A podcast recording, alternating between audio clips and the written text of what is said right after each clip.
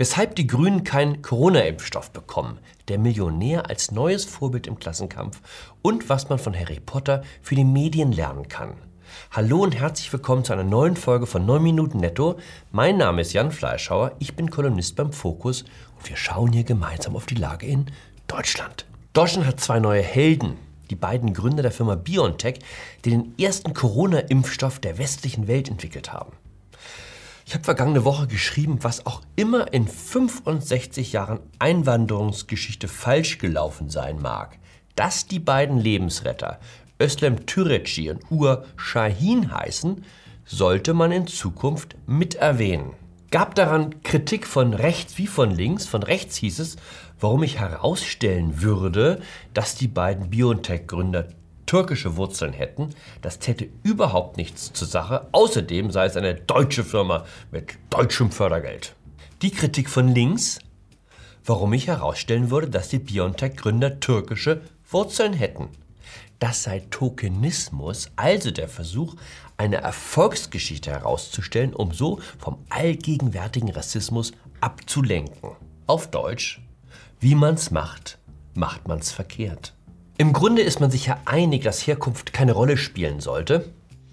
Mit kaum etwas setzt man sich in fortschrittlichen Kreisen so in die Nesseln wie mit der Frage, wo kommst denn her? Aus Wanne Eickel. Nee, ich meine ursprünglich totales No-Go. Andererseits ist man der deutsch-türkischen Community so stolz, dass es einer aus den eigenen Reihen ganz nach oben geschafft hat, dass man damit einfach nicht hinter den Berg halten kann verständlich. Wir interessieren uns ja auch sonst für die Herkunft von Straftätern oder bei Corona-Großhochzeiten. Da ist es nur fair, wenn man in diesem Fall von einem Unternehmen mit Migrationshintergrund redet. Das Ganze enthält auch eine pädagogisch wertvolle Botschaft. Wer weiß, vielleicht hängt an der Wand im Jugendzimmer bald neben dem Gangster-Rapper und dem Clan-Chef aus Vorblocks ein ganz neuer Star, der Biotech-Milliardär. 2,4 Milliarden Euro in Aktienvermögen. Da muss der Kokainboss schon sehr lange stricken, um daran zu kommen. Keine gute Nachricht ohne Schattenseiten. Der Impfstoff steht nicht allen zur Verfügung. Die EU hat sich jetzt 300 Millionen Dosen gesichert, davon gehen 19 Prozent nach Deutschland. Jetzt wird überlegt, soll man erst die Jungen impfen lassen oder die Alten? Es gibt auch politische Ausschlusskriterien.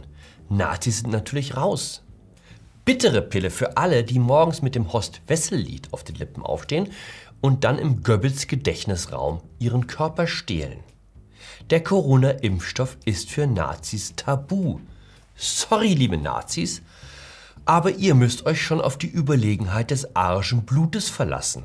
Oder die Unbezwingbarkeit deutscher Gene. Oder wollt euch etwa der Impfislamisierung schuldig machen? Dachte ich mir doch. Die zweite Gruppe, die bei der Vergabe das Nachsehen hat, die Freunde von der Ökofront. Der Impfstoff ist ein Triumph der Genmanipulation. Was sagt die Grüne Partei über Gentechnik? Gefährdet die natürliche Ordnung, fundamental unnatürlich, inakzeptable Risiken, Gefahr für zukünftige Generationen. Mit einem Wort, Gentechnik, nein, danke. Diese Dame aus Rheinland-Pfalz hat letzte Woche versucht, die Kurve noch zu kriegen. Das ist die Ministerin für Familie, Frauen, Jugend, Integration und Verbraucherschutz in Mainz, Anne Spiegel. Frau Spiegel ist der festen Überzeugung, dass schon ein genverändertes Korn im Kuhmagen ausreicht, um beim Menschen bleibenden Schaden zu hinterlassen. Liebe Frau Spiegel, die Corona-Spritze aus dem Genlabor ist nicht nur in die Nähe von genverändertem Erbgut gekommen, das ist reinstes Teufelszeug. Aber was schreibt Frau Spiegel vergangene Woche? Hände weg von der BioNTech-Impfung? Nein! Vorsprung Made in Rheinland-Pfalz. Mainzer Unternehmen entwickelt Corona-Impfstoff. Nee, nee, nee, nee, so läuft das hier nicht. Trittbrettfahrerei in letzter Sekunde? Sorry, Frau Spiegel. Da hilft es auch nichts, wenn man hektisch versucht, die ganzen Posts auf Facebook zu löschen, die einen darauf hinweisen, dass man doch eben noch ganz anders geredet hat. Das Netz vergisst nichts. Das ist Kamala Harris, die künftige Vizepräsidentin der Vereinigten Staaten und die neue Ikone der linken Bewegung. Was sehen Sie, wenn Sie dieses Bild sehen? Die meisten Journalisten sehen in Frau Harris ein Symbol der Selbstermächtigung, wie Emanzipation heute heißt, eine Frau, die für Millionen anderer Frauen die Tür aufgestoßen hat. Ich höre schon den Ruf von der Ladentheke oder der Pflegerstation.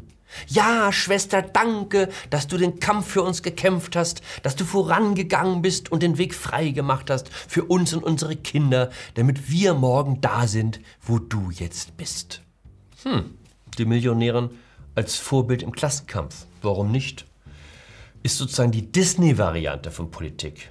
Nannte man früher, als die Linke noch in Klassengegensätzen dachte, Flucht aus der Wirklichkeit. Ich fürchte, ganz so läuft es leider in Wahrheit nicht. Wenn die alleinerziehende Mutter aus Pennsylvania Kamala Harris ansieht, dann sieht sie eine Frau ohne Kinder in einem 5000 Dollar teuren Leinenanzug, den sie selbst nie tragen würde, selbst wenn sie es sich leisten könnte. Kamala Harris war übrigens im Wahlkampf eine ziemliche Enttäuschung in allen Bevölkerungsgruppen, in denen sie als multikulturelle Erfolgsfrau Stimmen für die Demokraten holen sollte, hat Trump gewonnen. Ein Thema, das in den vergangenen Wochen Mühe hatte, sich gegen Corona und die US-Wahl durchzusetzen, der islamistische Terror. Es gab Anschläge in Dresden, in Nizza, in Paris, in Wien. Trotzdem waren wir ziemlich schnell wieder mit anderen Dingen beschäftigt. Es gibt ohnehin eine Diskussion, wie viel Platz man den Attentätern in der Berichterstattung einräumen sollte. Der Chefredakteur des Falter, der Wochenzeitung in Wien, hat den Namen des Islamisten genannt, der in der Innenstadt ein schreckliches Blutbad anrichtete. Er musste sich sofort rechtfertigen. Man habe sich doch darauf verständigt, keinen Namen zu nennen. Es wurden dann Alternativnamen durchgespielt. Urschloch oder Oarschloch oder Oschkochel. Sie merken, ich bin nicht Native Speaker. Fand ich trotzdem ganz charmant. Frage ist allerdings, ob dieser journalistische Voldemortismus wirklich funktioniert der, dessen Namen nicht genannt werden darf. Das klappt aus meiner Sicht nur bei Harry Potter.